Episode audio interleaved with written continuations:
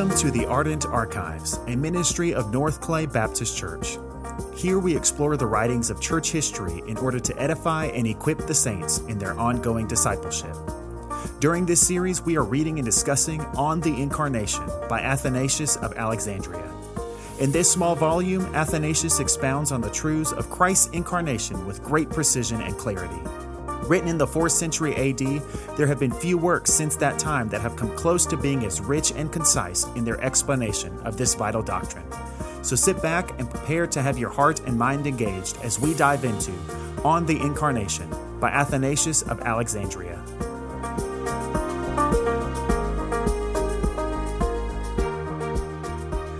Hello again, and welcome to the Ardent Archives. I am Drew Bieber. I am your host, and I'm here with my co host, Pastor Josh McDaniel. We have been reading and discussing On the Incarnation by Athanasius of Alexandria.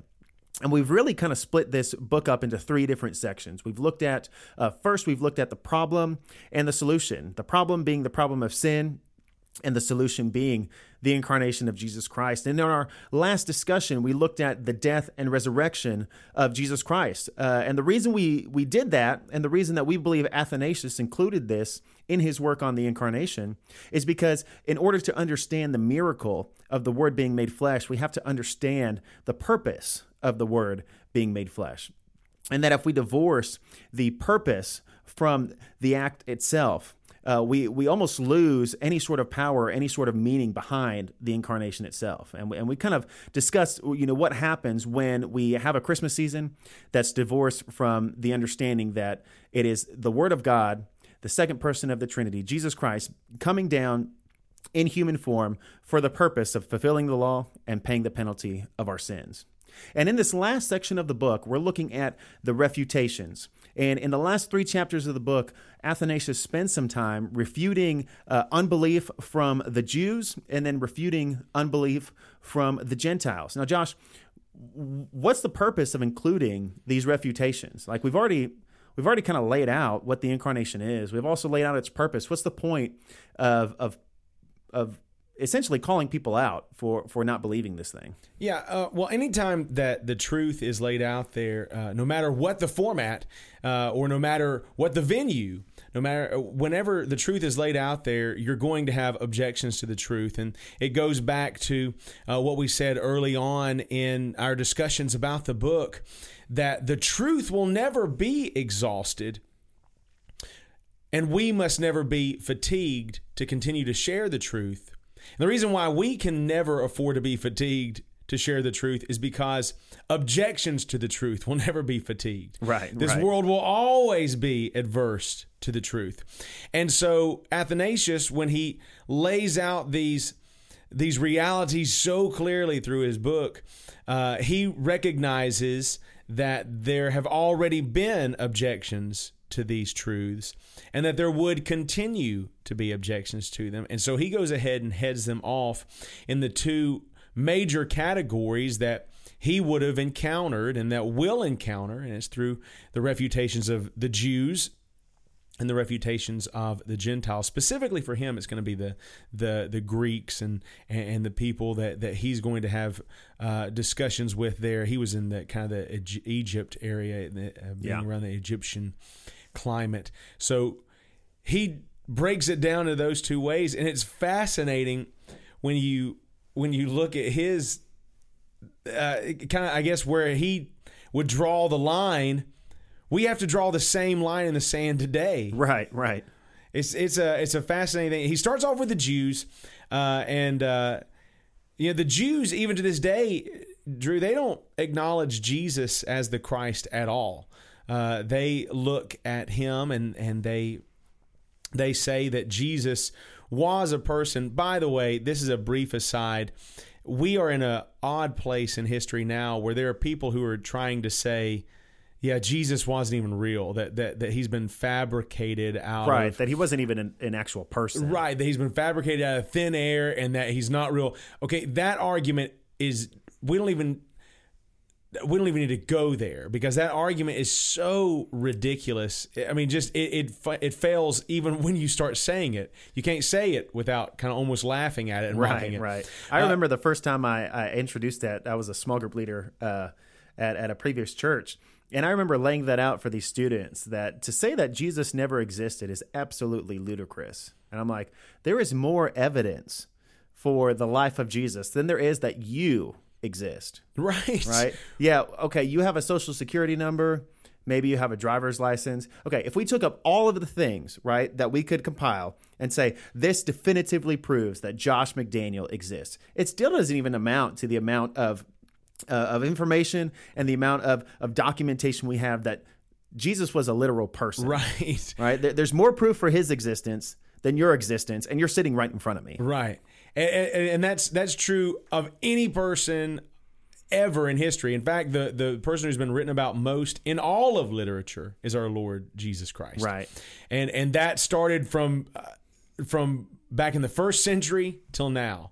Um, so he doesn't have to deal with the whole mindset that oh Jesus wasn't even real. No, everyone recognized Jesus was real during that time, uh, and and so the Jews recognized he was a real person, but their main ideas about him were that yeah he was a real guy, but he's not divine. He's not God. He is not the Messiah, that he is not the promised one from the prophets. Uh, they deny the incarnation, just basically that that that yeah, maybe the incarnation's coming, but Jesus isn't it. Uh, and so they deny that even to this day. They still deny that that Jesus is is God. Right, and and, and they're looking for a a uh, someone to fulfill uh, certain prophecies, but they're also looking for a political figure that comes from uh, David's lineage. Right, which which you know Jesus was the he was the man who fit that mold, but he wasn't the he wasn't the political he didn't come and establish his kingdom on earth immediately. So that's what they were looking for. They're looking for this political ruler who's going to come and immediately establish the kingdom here on earth. And Jesus came and he established the kingdom of God here on earth, but it was it was not the kingdom they were looking for. Right, right. But he was the political leader that they were that they were longing to see. If you go down, if you look at the genealogies that go through Matthew, and if you go through the genealogies in Luke, you've got a, a really fascinating thing that that goes on there. And so through Matthew, you walk through the genealogy from from David, uh, or you can look at the the Davidic line to Joseph, and you can see that if there was anyone who could take up the kingdom of David, it was going to be Joseph and Joseph's son. Right, Okay. right. So that's that's you can walk through that line. You can see that. So who was Joseph's first son? Well, it was Jesus. But there's a problem there in that people will sit there and they'll say, well, but but but but but no no no. Joseph wasn't really his earthly father, so Jesus cannot claim that that role. He cannot claim that kingdom. Well, Luke comes and he goes through the genealogy and he goes backwards, whereas Matthew goes from the Old Testament to Christ. Luke goes from Christ to the Old Testament, and we hmm. see the same line go from Christ to David, but what Luke does is he goes through the line of Mary. And he says, You see, Mary even has this divine right there in her bloodline. And so, literally, yeah. Jesus is the only person who could fit into that political mold. And if it's not Jesus, then no one in today's time can make that claim. right, The reason for that is because in 70 AD, the fall of uh, Jerusalem and the temple was, I mean, it was catastrophic. And all of the records, all of the genealogies that the Jewish people had that were known and that were absolutely uh, solid and resolved, and everyone could look at and trust in, all of those genealogies were gone. And so, if anyone today rises up and says, I'm the Messiah, they'll have no way to back it up through any any bloodline or any gene- genealogical proof whatsoever. If it's not Jesus who fits that mold, then it's no one. Right, right. And we see that in, in you know in at the end of Luke on the road to Emmaus when uh, Jesus is walking with these disciples. How does he uh, how does he sort of explain to them Yeah. that, that this is exactly what, what what was prophesied, what was supposed to take place? He walks them through the Old Testament. And he shows that all of the Old Testament scriptures point to him specifically. Right. And I think it's interesting, uh, y- you know, in in the context, the historical context of Jesus' time, the the Israelites were looking for a, a political savior. They were looking for someone who would sort of reestablish Israel to her to her former glory, if we can put it that way, and who would release them from the tyranny and the oppression of the Romans. Um, and and if if that's our mindset, right? If, if we if we were to take a step back uh, and enter the mindset of of those ancient of Near Eastern Jews, uh, we see the problem as the oppression of the Romans, and and I think this this takes us back to the beginning of the book when Athanasius lays out the problem that no, the problem is sin. And what you need is not to be freed from this particular type of oppression. What you need is to be freed from your sin. And if we don't rightly identify the problem, when we are looking for that savior, we're going to we're going to miss him because we're looking for somebody to fix a, either a problem that's not there or to fix a problem that's n- not ultimately the actual problem. Yeah, and and the Jews still are looking for that person. They're still Right, wanting right. that person to come. In fact, uh, and I've done this. I mean, probably half a dozen times.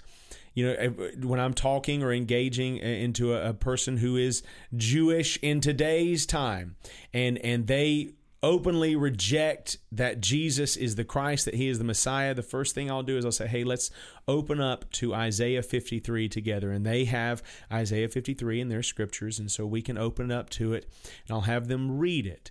And as they read it and they uh, understand what the prophet says about the suffering servant, it's so evident that it's talking about Jesus. I mean, it's right. so on the nose. And so at the end of that reading, I will always ask them, who does that sound like to you? And without fail, they'll all look at me and they'll say, that, that sounds like Jesus. And I say, because it is Jesus. Right, because it And, is. uh, It's so obvious through the genealogy, his bloodline, through what the prophets foretold. It's Jesus. And to deny that is almost to is it's the silly imagery that you're just putting your head in the sand. That you you it's Ignoring not the plain facts. it's not that you can't see it. It's that you refuse to see it. Right, You right. won't see it.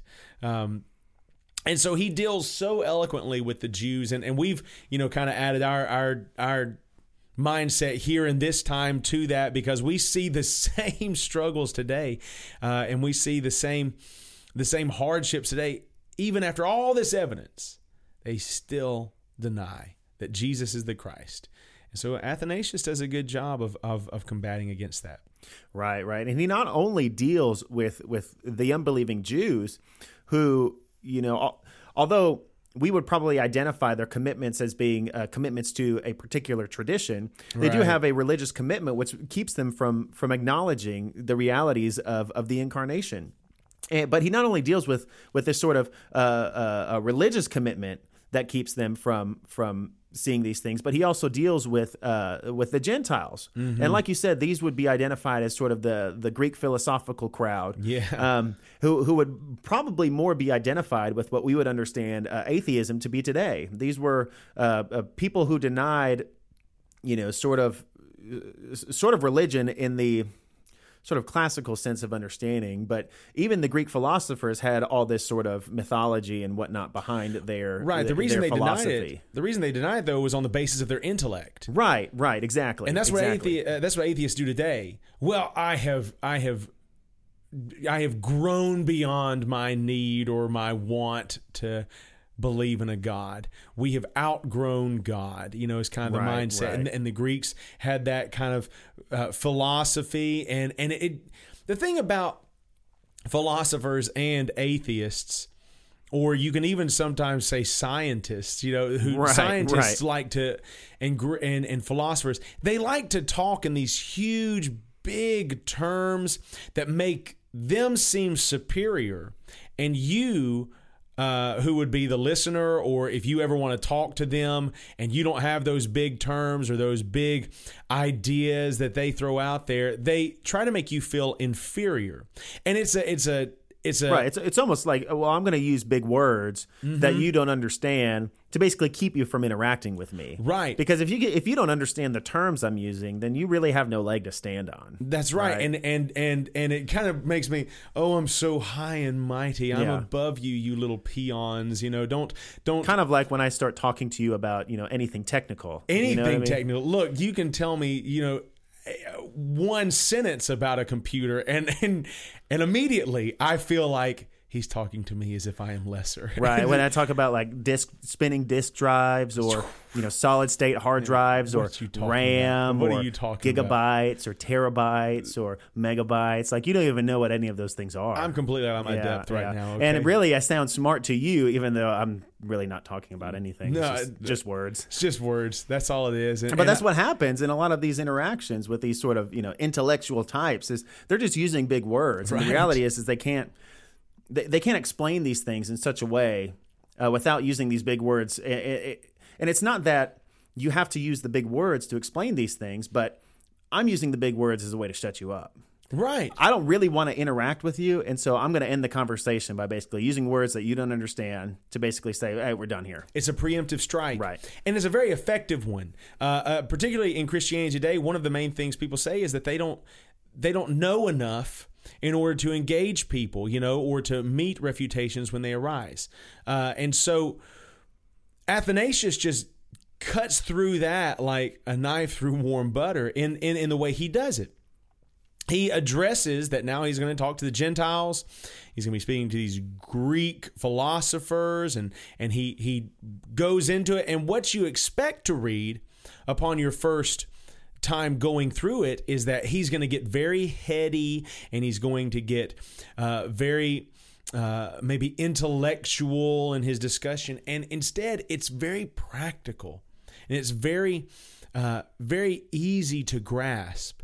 So, one of the big arguments that would have come up at the time is that if God wanted to come, if he wanted to be incarnate, he wouldn't have come as a human because that's beneath God. He would have come as a much nobler type of being, like a sun or star or something like that. Uh, and Athanasius takes one look at that little argument and, in just short order, he puts it up on its head and he says, Guys, the reason why he came was to redeem mankind. If he's going to redeem mankind, he must come as a Right, man. right. I mean, it's as simple as it can be, you know. And he, he goes further and expounds into it deeper, you know, in that a sun cannot uh, a sun cannot pay for our sins. A sun cannot bear a righteousness that we're meant to live, you know. And he he he expounds on it. He he opens it up into further detail and discussion. But it's such a simple statement early on. He it's it's almost like you don't have to get into this intellectual place in order to turn these I guess these these faux intellectual arguments up on their head. Right, Common right. sense will do that. Well, and again, you know, similar to to dealing with Jews, he takes us back to the problem. You know, the, the problem is this issue of sin, and what can a star do about the problem of sin? Nothing. Right. It can do nothing.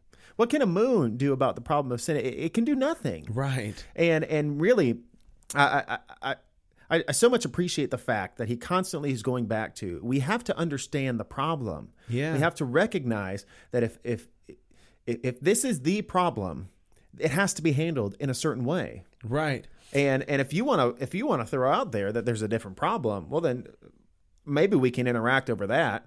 But we it's almost universally recognized that we have a problem with sin. Whether we call it sin or not, everybody recognizes something is wrong in the world. It's supposed to we're, we're supposed to live and exist in a particular way and and, and there's something wrong. It, it's it's not working out the way it's supposed to work out. It doesn't matter where you look, in culture, in religion, in politics, in family, in wh- what have you. We we all recognize that there is a problem. Things are not working the way that they're supposed to.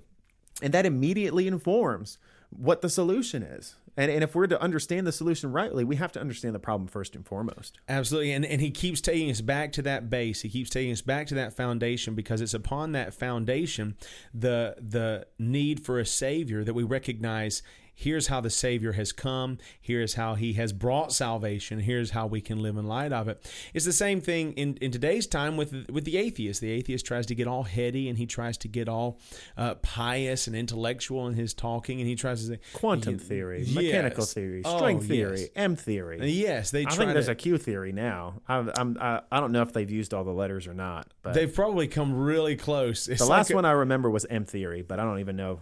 It's I don't like a- even know if that's that's that's what you know they're hip on today. There might be something else. It's like Might another new theory. group. It's like another group using all the letters. We've got scientists using all the letters as well.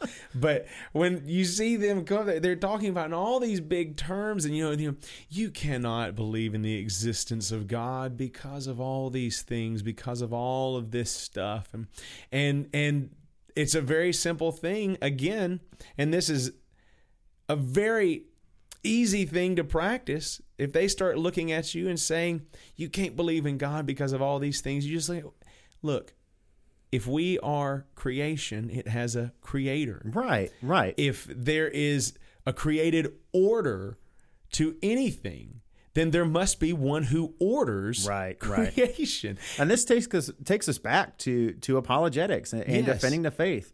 And you had made mention of presuppositional apologetics in our last discussion, and this really strikes at the heart of that presuppositional argument. Right. If if we want to throw out there that the world is simply the result of time and chance acting on matter, that just over billions and billions and billions of years things happen, and all of a sudden we're here. yeah. You know, there was there was a bacteria, and uh, one thing led to another, and now there's two guys sitting talking into microphones. Um, if we want to throw out there that if only you would rise above that immature understanding of the world and of reality to recognize that there's no such thing as a God, that really we are the result of billions of years of evolution. And it's a beautiful thing that we're the result of billions of years of evolution. My immediate response is, well, if we're just the result of evolution, what's wrong with me believing in God? Right. It's You- a very simple thing, but you know what it does? It completely it completely cuts the legs out from underneath what they've got to say. Exactly, and that's and that's that's the only point, right? It's is is to use like like we've talked about this this high level intellectual jargon to to almost you know like you said to to hush hush the naysayers. yes. But the reality is is that if if God is not who He says He was, if if if Jesus is not who He said He was, if if there is no order to creation, well then what's the problem? Right. So what? Who cares? Right. If I choose to live out my evolutionary existence, believing in a God, what does it matter? We're just we're there's just the result of time and chance acting on matter. As as I've heard one uh, one pastor uh, put it, we're just bags of stuff. We're just meat bags of stuff. Bipedal protoplasm. Who cares if stardust bumps into stardust? Nobody. Right. It, it doesn't. In the cosmic picture, it does not matter whatsoever. It makes no difference. So, okay, let's say you're right. Who cares? And what that does is it takes it back to like Athanasius did. Well, that can't be true because there's obvious problems and Right. difficulties and hardships in the world. And we would say you're right. There is hardship and difficulties. It is sin that is prevalent in the world. And because sin is a problem, it needs a solution. And there is only one way that this problem of sin can be solved. and Right, it is through the incarnation of Christ himself.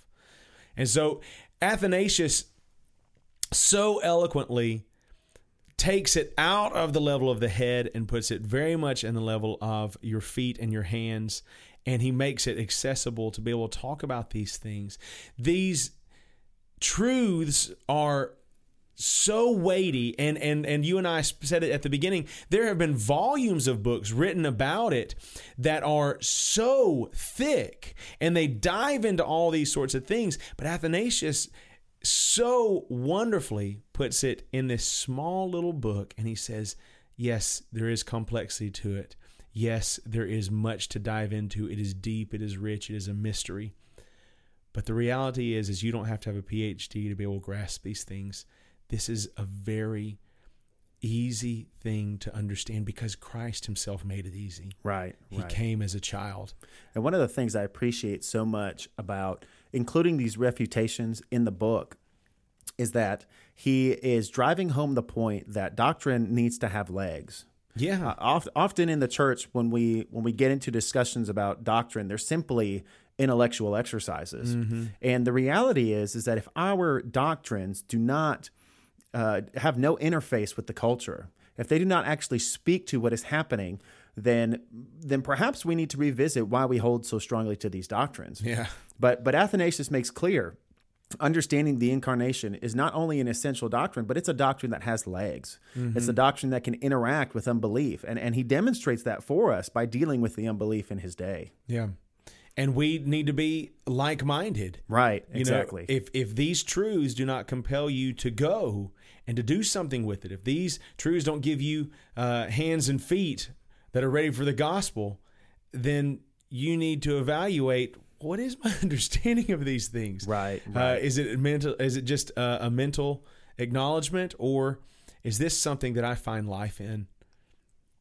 And if you find life in it, then you live it out. Exactly, exactly. And so we're going to go ahead and, and end our discussion here. Obviously, there is so much more that could be said about this book. And obviously, Athanasius says so much more in the book itself.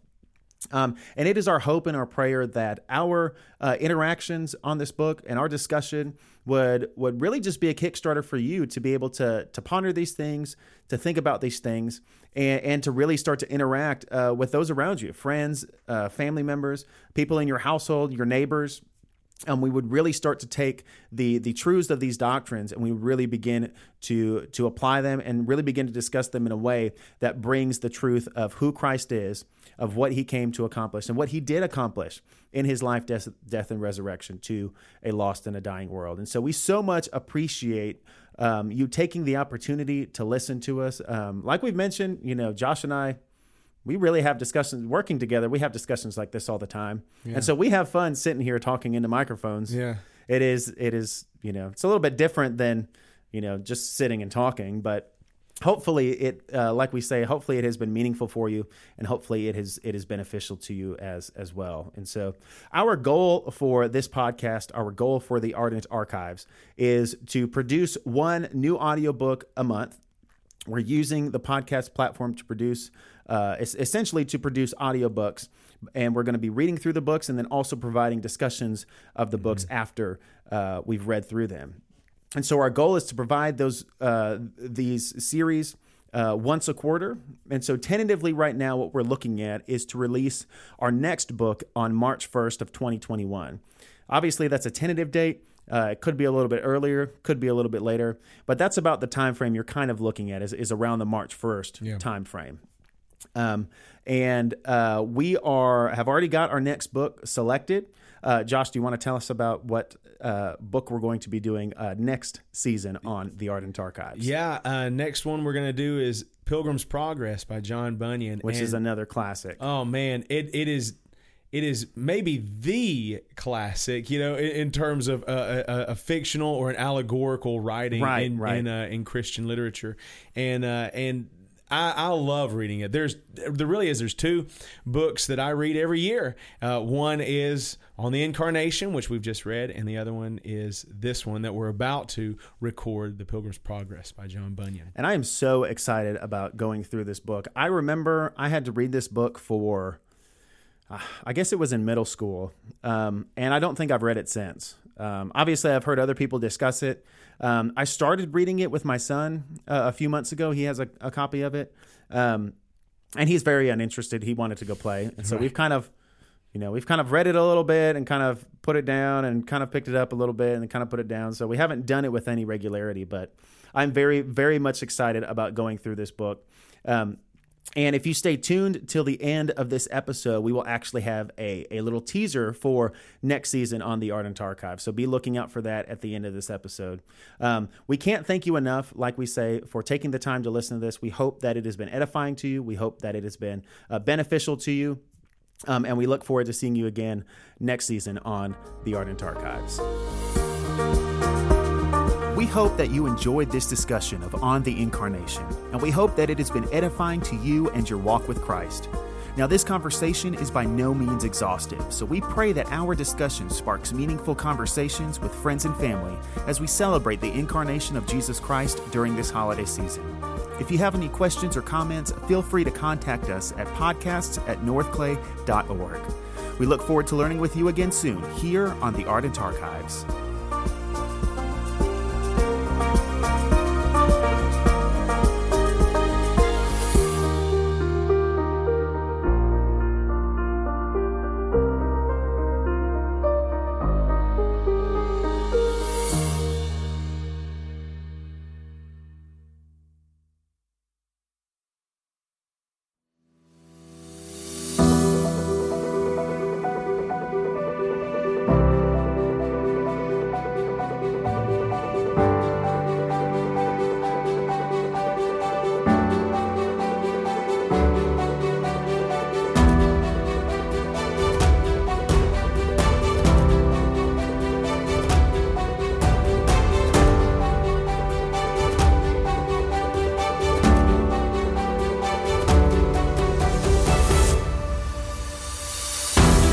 Welcome to the Ardent Archives, a ministry of North Clay Baptist Church.